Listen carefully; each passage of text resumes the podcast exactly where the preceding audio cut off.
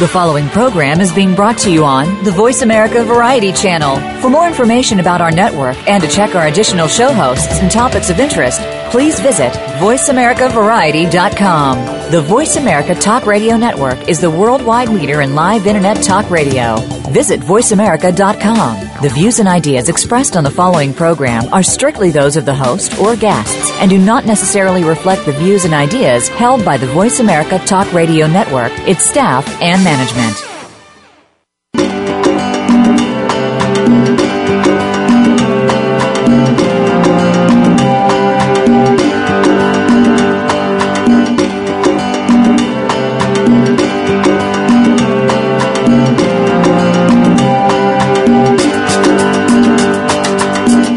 Save our wildlife, save the environment, save our world.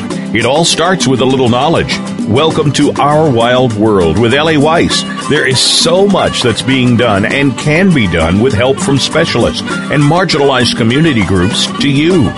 We'll discuss the future of Africa, the wildlife, and the people, and show you how it affects the entire planet. Now, here is Ellie Weiss from the Wild Eyes Foundation. Morning and welcome to Our Wild World. Transformative concepts open doors, enabling remarkable shifts through time in consciousness throughout societies and cultures.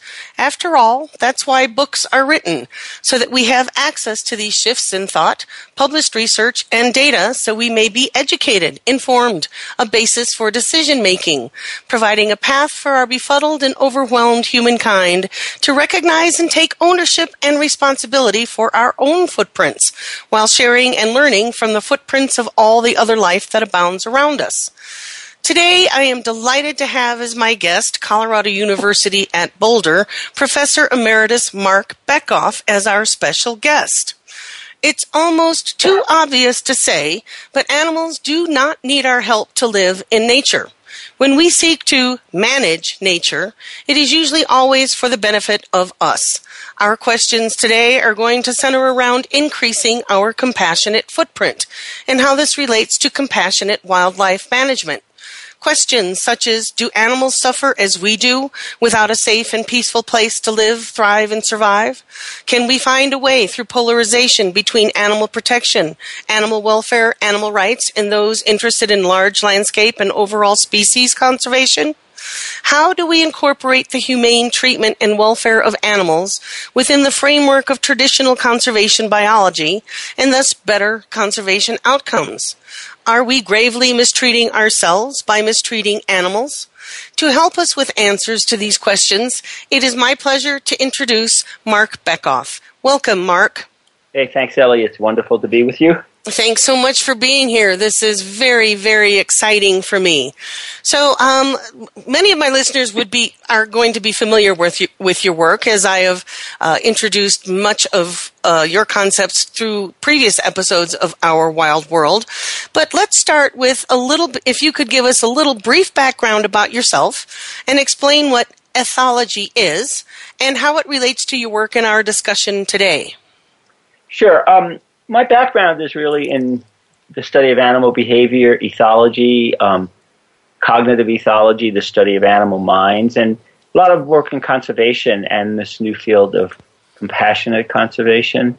Um, ethology is really basically the study of animal behavior from more of an evolutionary and ecological perspective.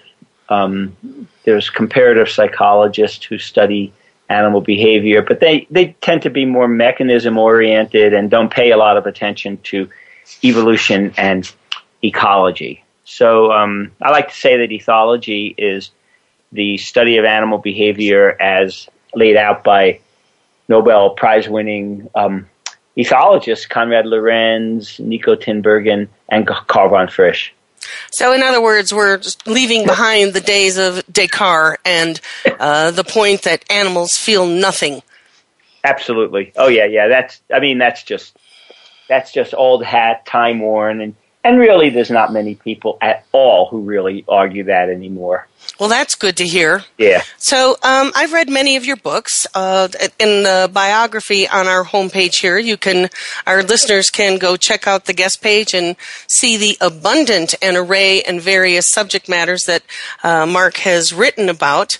But we're going to start here today with a little bit uh, about your book, Animal Manifesto: Six Reasons for Expanding Our Compassionate Footprint. What are the six reasons? Oh, I'd have to get the book to list them. But you know, I happen to have that right here. so basically, they, they all fall on a number of different general topics. Um, you know, the six reasons is laid out there. Could have been ten. They could have been four. They could have been six different ones. But but it's a good question, Ellie. They they focus on the fact that non-human animals are sentient beings, and we owe them all we can do to be able to have them live in peace and safety. We know that they're sentient, conscious. We know they're intelligent and feeling beings. We also know that we suffer the indignities to which we subject other animals. And we also are not the only show in town. And, and, and none of these are meant as a pejorative statement.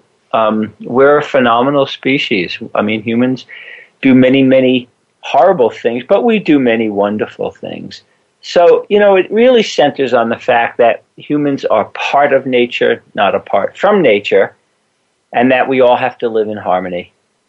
And that, you know, what we do and what wildlife does and what our earth does, it's all inextricably linked. So let's take this a little bit further and understand how this concept of compassionate conservation, as our title today, com- compassionate conservation to the rescue, and this compassionate footprint, how does it relate to large landscape conservation that is filled with wildlife? And how do we transfer our compassion from, for our family pet, let's say, that we feel as a family member, to wild animals that are intangible to us and often far away or that we look at as really something very other than us or our pets? Oh, good. Small questions on Monday morning. I like that. uh, yeah, I mean, those are great questions. I mean, so so backing up, um, compassionate conservation really focuses on the well-being and the protection of individual animals. And one of the things that happens is people who are really really interested, and these are good people for sure, but who are interested in environmental ethics or conservation ethics forget that animals are really part of the environment. I mean, if you, you, you know if you ask them, they'll go, "Oh, sure they are," but a lot of their decision and policy making kind of ignores them. So people are willing, you know, for example, when wolves were reintroduced into Yellowstone National Park, some wolves died for the good of other wolves. Well, that's an important question in compassionate conservation. Is it okay to have animals die for the good of their or other species? And is it okay to kill some animals in the name of conservation? And so that's where compa- that's where compassionate conservation really focuses, and it's a growing field. And people who in the past didn't really talk with one another very much are talking more and more. There's been a number of international meetings, and we're we're discovering that you know, most of us agree on very basic things, and there's going to have to be trade offs as we move into the future. That's an excellent answer, and thank you for that. So, you had said earlier that most of the public today is aware of this growing footprint that, let's just shortly say it, animals are people too. Mm-hmm. Um, and India has gone about creating personhood for dolphins, and mm-hmm. then there's the whole um, current I won't use the word scandal, but brouhaha, what's that's going on with uh, Tilikum the orca and SeaWorld. Mm-hmm. So, um, in looking at which is highlighted that we are becoming aware that certain animals are individuals and certain animals are deserving of personhood. Would you mind discussing that concept just a little bit with us, personhood, and how this is shifting and catching on?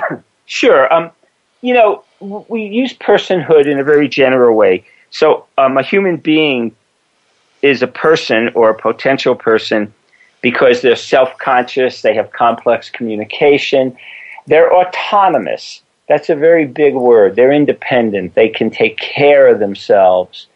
Um, so, if you look at non human animals, you'll find that many non human animals also show degrees of consciousness, self awareness. They have very complex patterns of communication that many researchers call language, and they're autonomous. And so, that is, you know, basically, you know, they're able to make wise choices and live a good life. And of course, we have situations with humans who can't do that. My mother was one. So my mother at some point might not have fulfilled the criteria for personhood, but as a human being, course, she's a person. Young babies don't fulfill the criteria for personhood, but they have the potential. And what we're discovering now is that many non human animals have that exact potential and display those and other characteristics. So people are using the concept of personhood to push for more legal rights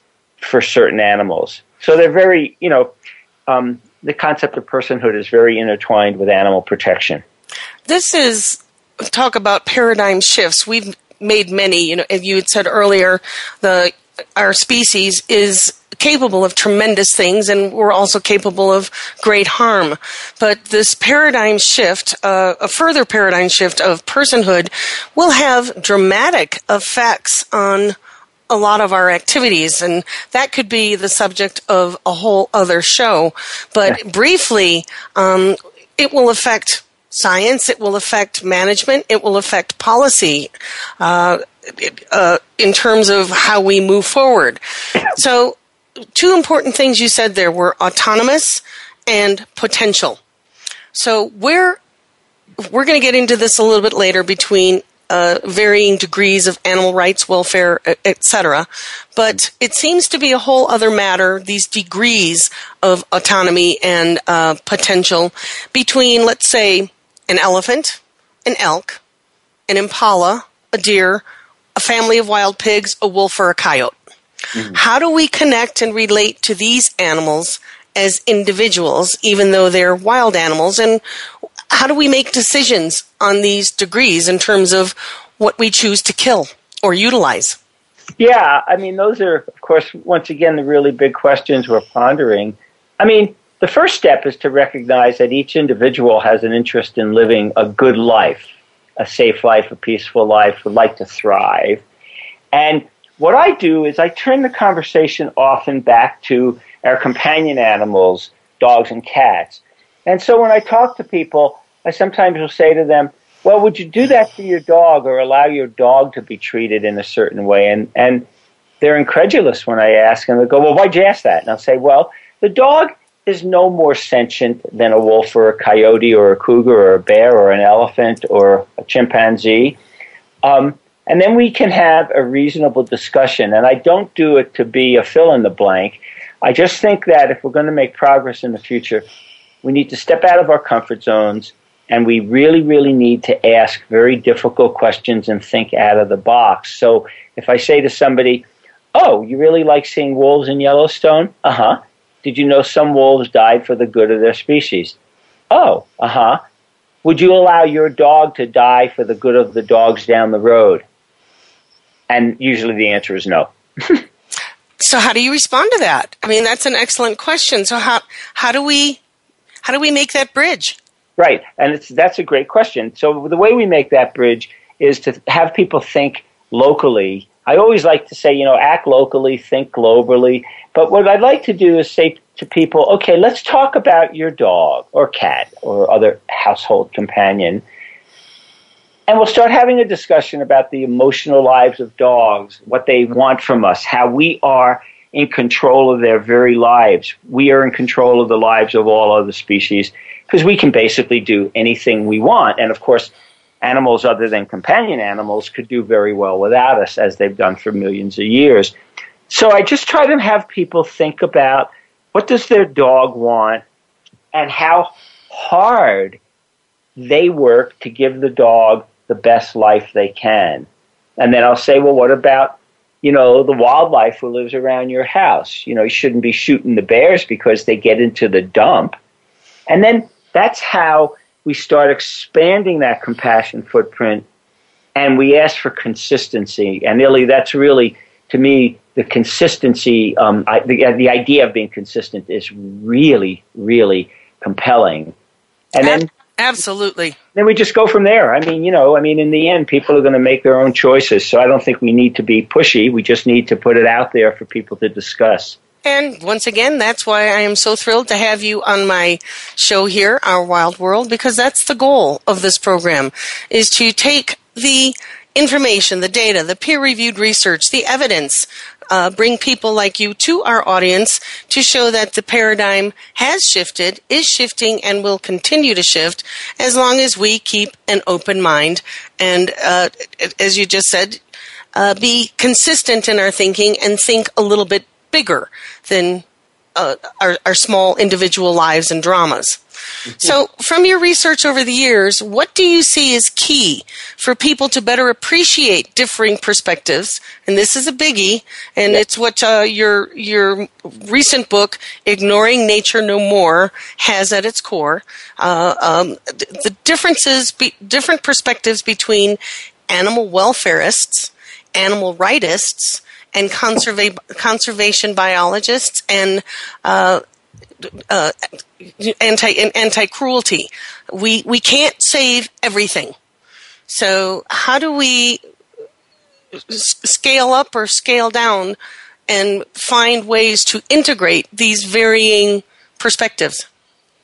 Right. Um, well, I actually summarize a lot of those topics I have a book that just came out. It's a collection of the essays I write for Psychology Today, um, 100 and some odd essays. The book is called Why Dogs Hump and Bees Get Depressed The Fascinating Science of Animal Intelligence, Emotions, Friendship, and Conservation. And so the reason I mention that is they're easy reads, and the way people begin to sensitize themselves is to familiarize themselves with, I like to say, the cognitive, the emotional, and the moral lives of other animals. We familiarize ourselves with who these animals are, not what they are, because they're whose.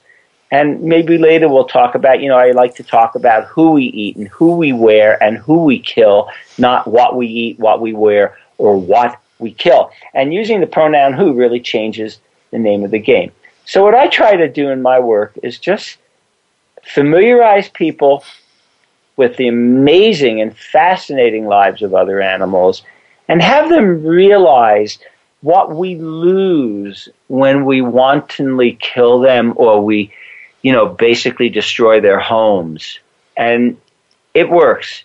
You get people say, Oh, I didn't know that. You know, I didn't know dingoes made tools. I didn't know New Caledonian crows made better tools than um, you know, chimpanzees. Oh, I didn't know elephants miss their friends and grieve. I mean, you know, the list goes on. You know, we just discovered that fish perform what's called gestural or referential communication. Basically, what that means is fish use their head to point to food to other fish. It used to be thought that only humans could do that. And so we're just expanding our database incredibly as we move into the new century. This is fascinating. I love the bit about the fish. So even a goldfish in, in the bowl? Well, we don't know about goldfish, but if one species of fish does it, it would be reason to, reasonable to conclude that other fish can do it too. Yeah. Well, this is this is absolutely fascinating, and you brought up a moment, uh, a point just a moment ago about who we eat uh, versus what we eat. So we're going to take a short break right now. Uh, please stay with us with our special guest, Marc Bekoff, professor emeritus at uh, Colorado University at Boulder. So stick with us. We have a lot more fascinating information to come. If you'd like to call in, please call 866 472 5788 or you can send us an email to wildize at wildize.com org. And we'll be right back. Stick with us. The Internet's number one talk station. Number one talk station. VoiceAmerica.com. Wildlife. No wild, no life. Big, scary, beautiful predators are in danger. Without them, our rivers dry up, our forests don't grow, our communities go hungry, our biodiversity crumbles. Wildlife drives our planet's ecosystems. The wild effect. It's in our hands. Ellie founded Wild Eyes Foundation because she loves Africa and to remind us that there are more harmonious and less destructive ways to live on our planet.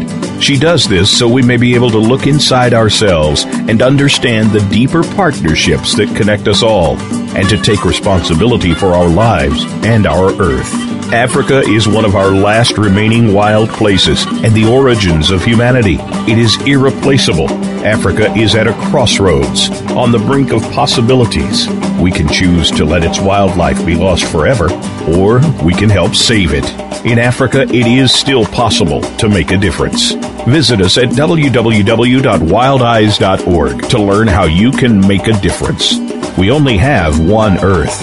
If we don't care, who will? W I L D I Z E dot O R G. Streaming live. The leader in Internet talk radio. VoiceAmerica.com.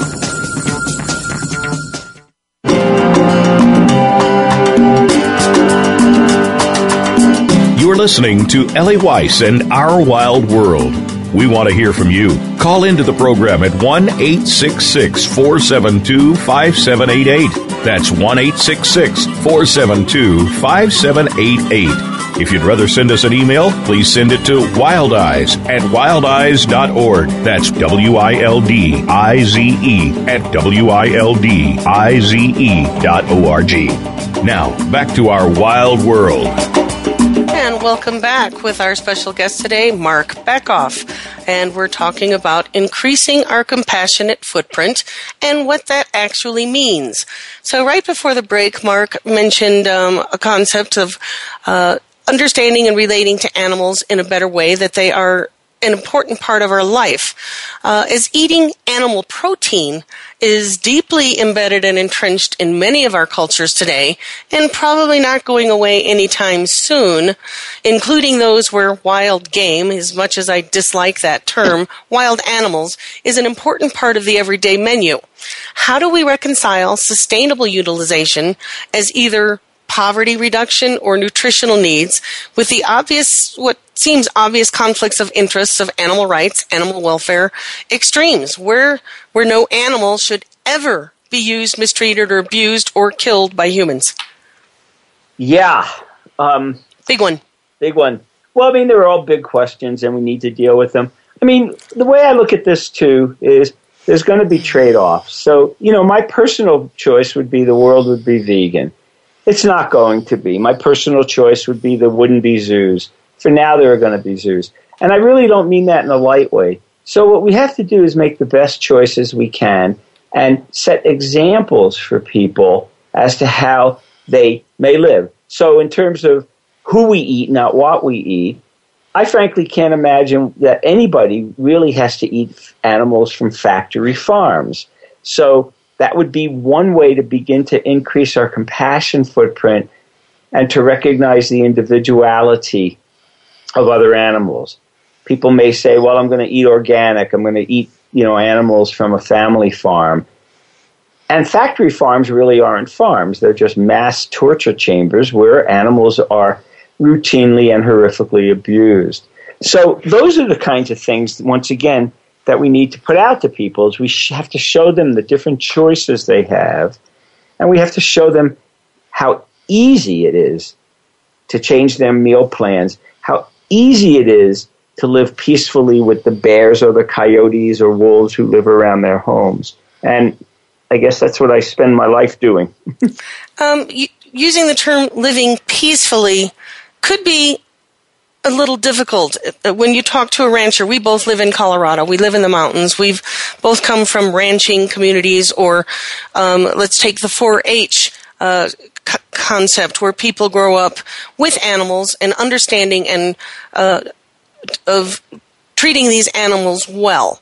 But let's talk about you said you'd worked in Africa. So, in other countries where tribal cultures depend on wildlife and they don't have, let's say, the luxury to have this this kind of a conversation or incorporate this kind of con- conceptual understanding into their lives for whatever me- reason. So, in Swahili, nyama means meat. Wanyama means animals. So, how do we, outside of our Western developed world, I know this is a big deal. If we can change the Western world, then we can have an impact on the rest of the world. But how do we um, incorporate this kind of uh, con- uh, concept and understanding into a very rural area that is poverty stricken and has nothing else but wildlife to eat? Well, the simple answer is that we can't. And once again, I don't mean that in a defeatist way, but one of the aspects of compassionate conservation that I really love and the whole notion of expanding our compassion footprint is factoring in all the stakeholders. And the stakeholders would be the non human animals and the human animals. So I know for a fact, because I've been into Kenya and Tanzania, you know, you might have a family, they own, or I don't like the word own, but they, you know, they own a cow and a goat and something happens to the goat, they've lost 50% of their resources. Imagine what it would be like if you or I lost 50% of our resources. We wouldn't like it. So, once again, I think what we need to do is we need to really honor cultural differences, and that's where some trade offs are going to be.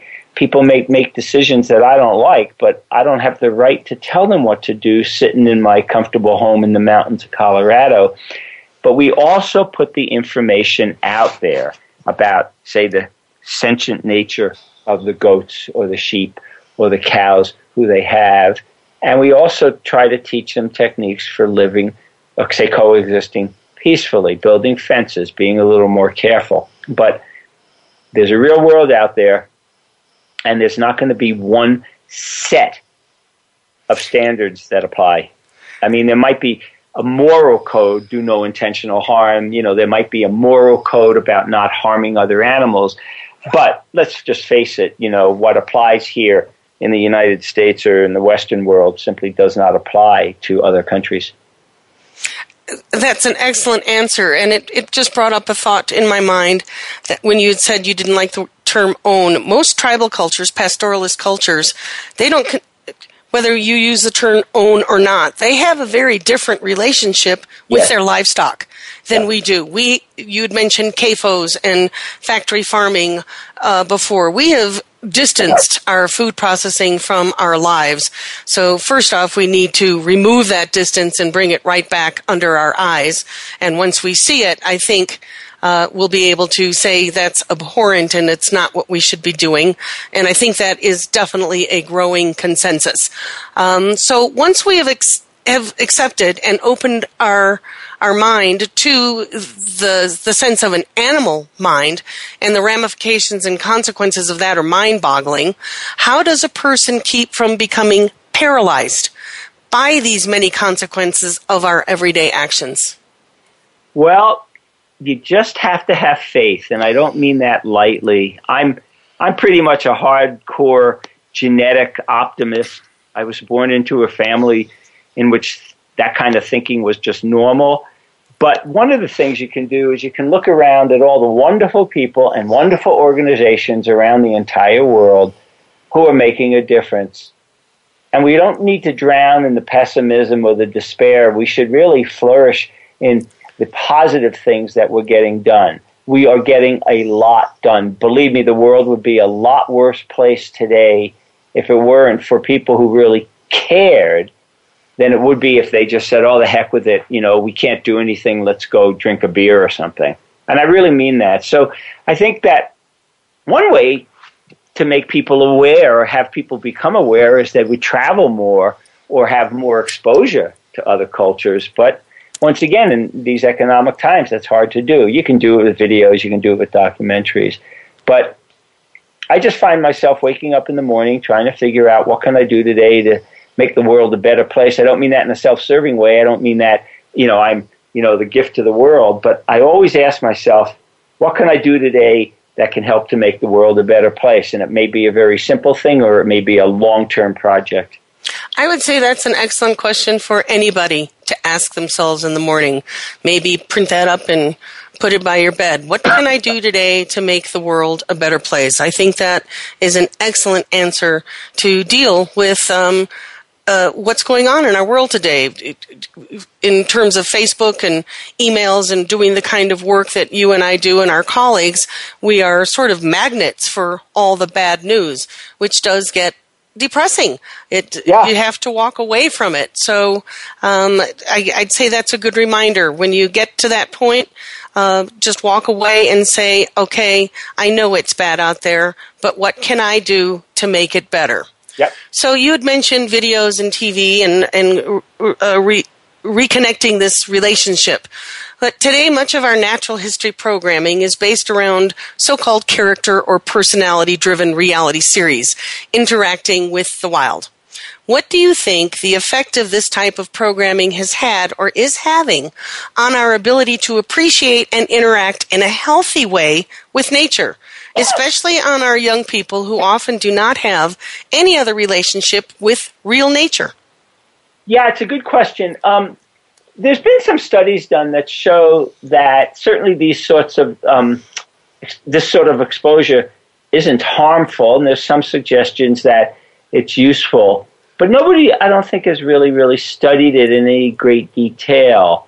But once again, because a lot of people don't have that opportunity to, if you will, see firsthand, you know, the savannas of East Africa or glaciers or Antarctica, um, you know, the Rocky Mountains, Grand Teton National Park, the Grand Canyon. I mean, you know, you name these things that a lot of us just take for granted. I think these shows, when they're done really well, can sensitize people once again to who these animals are and what they need. I don't like it shows where you know you have crocodile or alligator wrestlers, or you have you know these shark hunts. There was a series recently that I wrote about because then it just sort of puts pushes the message that it's okay to interfere in the lives of these wild animals, or in fact, it's okay to kill them. You know, the myth of sharks being these horrific predators, you know, and then it's okay to kill them. So I think we need to be very careful in the shows that, you know, I guess you have to say, you know, we need to be very careful in what's aired and how it's aired. But I know I and a, lot, a number of my colleagues now advise some of these series, and I think they're better and more realistic because of that. That's excellent to know. Um, I was recently at the Jackson Hole Wildlife Film Festival where our short film, The Elephant Room, won Best in Short Shorts. Mm-hmm. And they had a lot of breakout sessions and uh, with all the top producers, broadcasters, you you name it, from everywhere in the world, filmmakers, cameramen, and what I noticed that they're it, it, it's stunning, stunning natural history programming, the films, the documentaries, but at the end of the breakout sessions, at the end of the day, what it ended up being most about, what I what I felt that I took away was that um, it was about metrics audiences and, and counting these numbers and the conservation message sort of gets lost or is in the last two minutes of, of the show. Yeah. So um, programming is an important thing. I think we can learn it from it, but um, I sometimes also find that the character in these character personality driven series becomes more important than the wildlife. And I was glad to hear that you sort of uh, validated that thought. Yeah, I mean, you got films like Blackfish. Yes, Cove. yeah, Blackfish, um, The Cove. They've um, a new a new documentary that just came out last month called Exposed about the horrific killing ways of wildlife services in this country. Oh yeah, that's what you really need. You you, you really need these shows that show it like it is and aren't centered on some you know beautiful woman or handsome man who you know, basically is in a studio dressed up like Ramar or the Jungle. Um, we don't need those. I mean, we, you know, the Marlin Perkins series of years ago had its place, but we now know better. So I love the documentaries that show it like it is, and then pe- once again, people don't like to be told what to do, and they just basically have to decide what they want to do. Well, with films like that, it makes the choice much more clear cut. It leaves it's it's not ambiguous. Um, yeah. So it, it's very helpful. I had not heard of the film Exposed. I've make it, made a note, and uh, our listeners will know that uh, wildlife services is one of my particular pet peeves. there is an excellent chapter by uh, Camilla Fox in your anthology, Ignoring Nature No More. And actually, it's sort of where I had to stop because it upset me. So, not upset me um, in terms of I don't know how to say it. It, it disgusted me that this is going on, and uh, so I would love to have another episode where we just simply discuss wildlife services because I think it's critically important that either people watch the movie Exposed or read more about wildlife services and sign the petitions that I've put out to request Congress to demand Congress to defund wildlife services. So perhaps you and maybe Camilla Fox and some of your colleagues would be willing to come back and we could focus on that specifically. So, because um, oh, yeah. that, that's a whole that's a whole big deal right in itself. Yeah, I call them Murder Incorporated, and and I really mean that because focus. See, that's one way to get the conversation back local is talk about what Wildlife Services is doing, and once again, not say, "Oh, well, we don't have any problems here. It's all the third world poor countries." No, that's just ridiculous. So anyway, yeah, I think that there's a big connection about wildlife services and the way we treat wildlife here that would shock, it would utterly shock your listeners. And I agree 100%. In fact, that was one of the notes I had, had made that we have such an emotional knee jerk reaction to what is going on with elephants and ivory, rhino, and the debate to legalize the rhino horn trade, which is basically, I think, a CAFO for wildlife um, yep. and economic benefit for us, as we talked about before, doesn't consider the uh, lives of these animals being bred or lions or tigers being bred for uh, utilization, specific uses, to be killed. So that's a huge subject, and I would love to go on with that more. Um, but right now, let's. Uh, we've got about two minutes. This is. We'll, we'll start here and we'll probably pick it up after the break. Let's get into the emotional lives. And as you say, and many others have written, the moral and social justice in terms of the animal mind. Um, once again, that example of India uh, uh, giving personhood to dolphins, limited personhood. That doesn't mean they're going to go out and start voting, but in terms of sentience, and you had said autonomy and decision decision making and potential. How would you define the changing paradigm of what of of this personhood? Actually, we covered this a little bit already, and um, we covered this actually. I'm sorry. I'll, I'll, just skip this question, but let's do go a bit more into the concept of the emotional lives. You've done a lot of writing uh, about this in your books, Wild Justice, Animal Manifesto, and then sort of pulling it all together in Ignoring Nature No More. And your you have a new book that has just been released, and uh, tell us a little bit about that. Yeah, I mean it's a good place. We'll be taking a break soon. Yeah, we've got about one minute. The major, but we'll pick it up after the break. Yeah, the major question that I will focus on is not if other animals are emotional beings, but why emotions have evolved. It's no longer a case of wondering whether dogs feel joy or elephants feel grief or chimpanzees get embarrassed and show resentment. So that's a great place to take off. Okay, then I think that's a great ta- place to take a break. So stick with us. We're going to find out some really inter- interesting information. And uh, once again, if you have questions or would like to call in, please call us at 866 472 5788 or send us an email to wildize at wildize.org. Stick with us. We're talking with uh, Professor Emeritus Marc Bekoff. We'll be right back.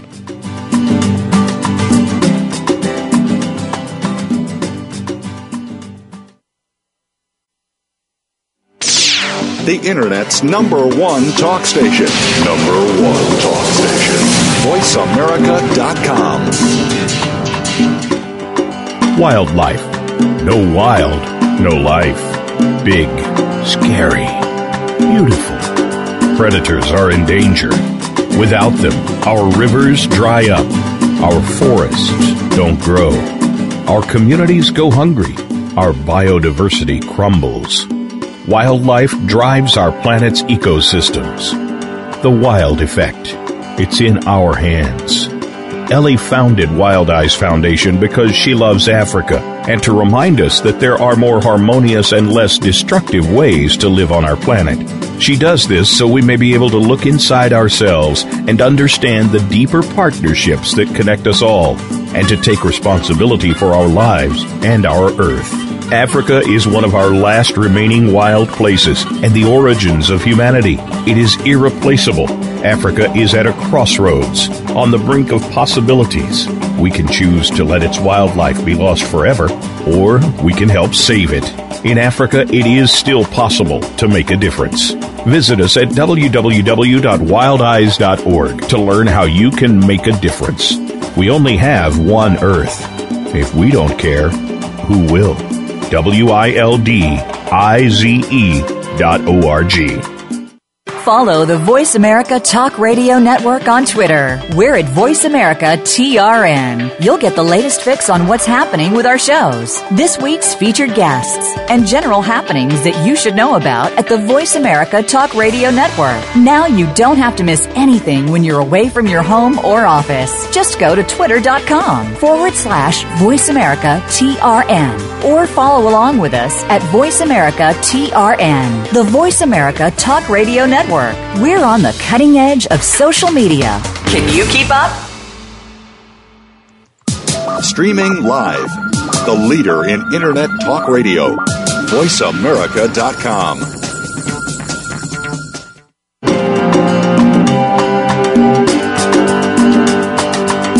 You're listening to Ellie Weiss and Our Wild World. We want to hear from you. Call into the program at 1 866 472 5788.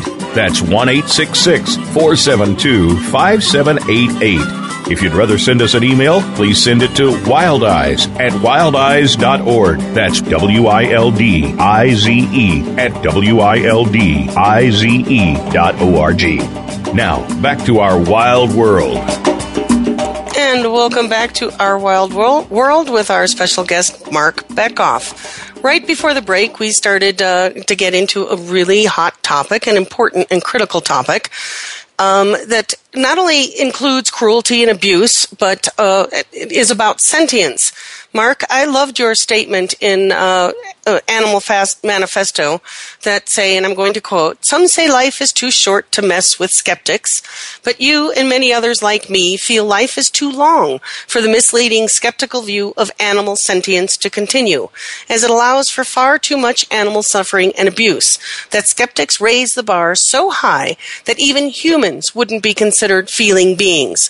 So right before the break, we were talking about, and you had made a very distinct uh, uh, a statement why animals are emotional, not if they are emotional. So that's making an assumption that a, a premise that we're, we're, moving from. So it's an acceptance of they are, not yeah. if they are. Can you talk about that a little bit more, please? Yeah, I mean, years, you know, not so long ago, people thought they really didn't know if dogs were emotional you know, they say, well, we don't really know that dogs enjoy playing. Well, of course you know that. I mean, it's not, I mean, to me, that's pseudoscience to say we don't really know whether dogs enjoy playing. So there's really been a move. There's very few, if any, skeptics left. And now the question is why do dogs, for example, and other animals experience joy? Why do they experience grief? And the big question would be is how do we factor their emotional lives and their individual personalities and temperaments into decisions we make, say conservation decisions. So that's once again getting back to compassionate conservation in terms of focusing on individuals. Not all fish are the same. There's bold fish and shy fish, bold birds, shy birds, happy dogs, not so happy dogs. And once again, it's just focusing back in on the lives of individuals what they're feeling and what they need. You know, a lot of my colleagues used to say, very few now, but still some say, well, we really don't know what other animals want and need. Yes, we do. They want to live in peace and safety, absent harm, just like we do. Do we know some of the or you know, are there still details to learn? Yeah, there might be, but let's face it. You know, among the animals I know, they want to be happy, they want to feel safe, they want to feel loved, and generally, we know exactly what we need to do to have them feel that way. So let's talk a little bit about anthropomorphism. Um, that seems to be a big thing. Everybody says, or we used to say, that attributing our emotions to an animal uh, is anthropomorphizing. When we have so many uh, programs, Lion King, uh, the, uh, the, Wild, all these animated programs, even the new ones, Epic, whatever, um, that characterize animals as people. Um, so in some ways, I think this is a good thing, and in some ways, I think it is a bad thing. But you've written a lot about how anthropomorphism fits in to this uh, concept of increasing our compassionate uh, footprint and compassionate conservation. Can you help us understand where those lines are in terms of anthropomorphizing? Yeah, I mean, anthropomorphism is basically attributing human characteristics to non-human entities. And people talk about, you know, angry thunderstorms. And well, of course, a thunderstorm can't be angry. What I've written is that the con- that the notion of anthropomorphism anthropomorphism really isn't a problem at all. And those who claim, you know, say, "Oh, you're just being anthropomorphic," do it on their own. So the example I always use would be if I say that an elephant in a zoo who's chained or alone or you know has no friends is not happy, some of the people will say, "Well, no, look at her; she's happy." You're just being anthropomorphic, and then it gets really quiet. The point I'm trying to make is a very simple one, and that is to say another animal is happy is being quote anthropomorphic too. So it's a double-edged sword, and as far as I'm concerned what we really need to do is just not worry about it anymore. Just put it aside. I have told my students I don't want them talking about anthropomorphism anymore because it's a detour. It's a deterrent. People will say, "Oh, you're being anthropomorphic," and then they walk away. And so I think it's really, really important that we're not being anthropomorphic.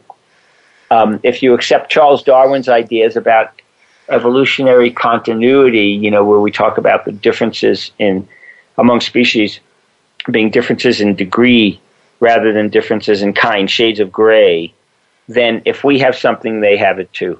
End of story. So good biology really makes it really easy to just get rid of the fear of anthropomorphism. That's excellent. I like that. Get rid of the fear of anthropomorphism. And there's a, a really wonderful series going on right now by a Discovery Channel called North America. This ties in um, the concept we were talking about before that wildlife doesn't just live elsewhere. We need to learn about the wildlife we have here and make a connection to that. Uh, we've lost a lot of our wildlife, and this goes back again to wildlife services. And a reason we love going elsewhere to a place like Africa is that there is still so much wildlife. So, in your latest, uh, in, in, not your latest, because you have another book coming out that we're going to talk about in just a minute, but in, in Ignoring Nature No More, who I, which I really, really urge our audience to read. You may not be able to read it through, but pick it up and take take it chapter for chapter.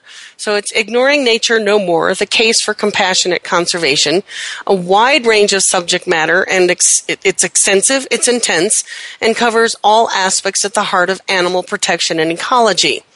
Uh, the authors make it very clear that we humans must radically change our behavior, not only for the survival of our Earth, but for us, for all of us, all species. Um, that we're not the only lead characters in on this planet. So um, we're talking about, we're hearing about, we must make radical shifts. So what I'm enjoying about our conversation is that we have already raised the bar, and we are acting on the presumption that um, we have to make these shifts. So, what are they going to be? How can we incorporate this shift in our daily life that's not so painful, that doesn't require sacrifice, that everybody thinks they have to go back and live in a cave? How, how do we manage to incorporate this shift and move this paradigm along? Right. I mean, I think that individuals will choose however they want to do it Some some people will work want, want you know want to protect and help mammals, some birds, some reptiles. Some are more concerned with the land. So what we really need to recognize is that people with different interests should just go off and pursue their interests because everything is related. You know, you know that old saying, well, what happens in Beijing influences what happens in New York or Boulder or Aspen. It does. And it's not being fluffy, but the world is really interconnected and what I do ultimately trickles down to what you do and vice versa. We just don't know it. So, you know, the compassionate conservation movement, once again, would stress the fact that we need to pay attention to different cultures, but we really need to really, really, really realize that what happens in one place influences what happens in another. And we say that in a positive way. I often look to my colleagues in Kenya or India or um, China for support when I see the conditions under which they're working and how hard it is to affect positive change, and then it motivates me.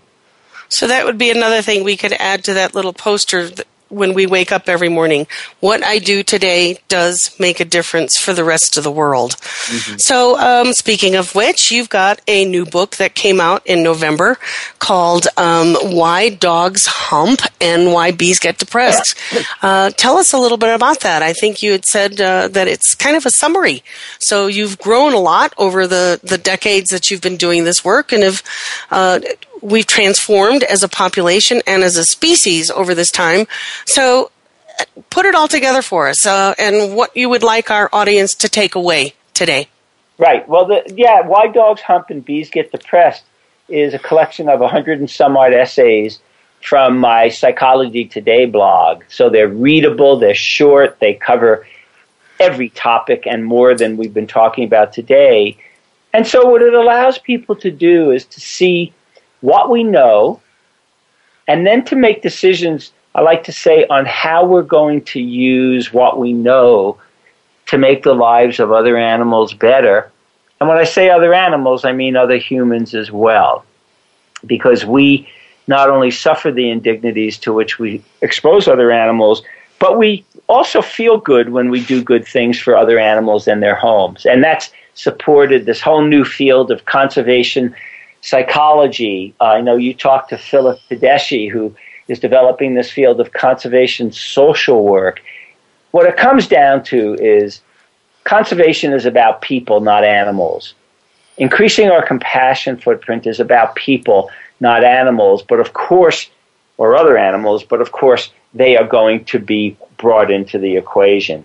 So I just like to tell people in a very simple way all we have to do is become passionate, positive, and proactive. Be polite to other people. Don't let people sidetrack you into debating about whether dogs have emotions or wolves care about whether they're tortured. Of course they do. And go from there. So, I mean, is it easy? No. But I actually think that it's easier than people realize to make a positive difference in the world.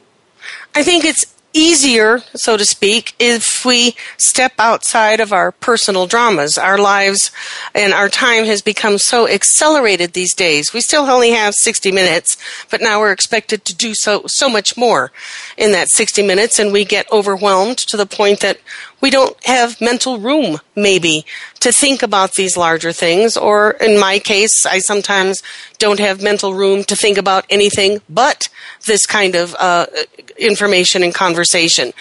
So, um, in terms of making room in the daily life of people um, and stepping out of this personal drama, what would be um, a word of advice?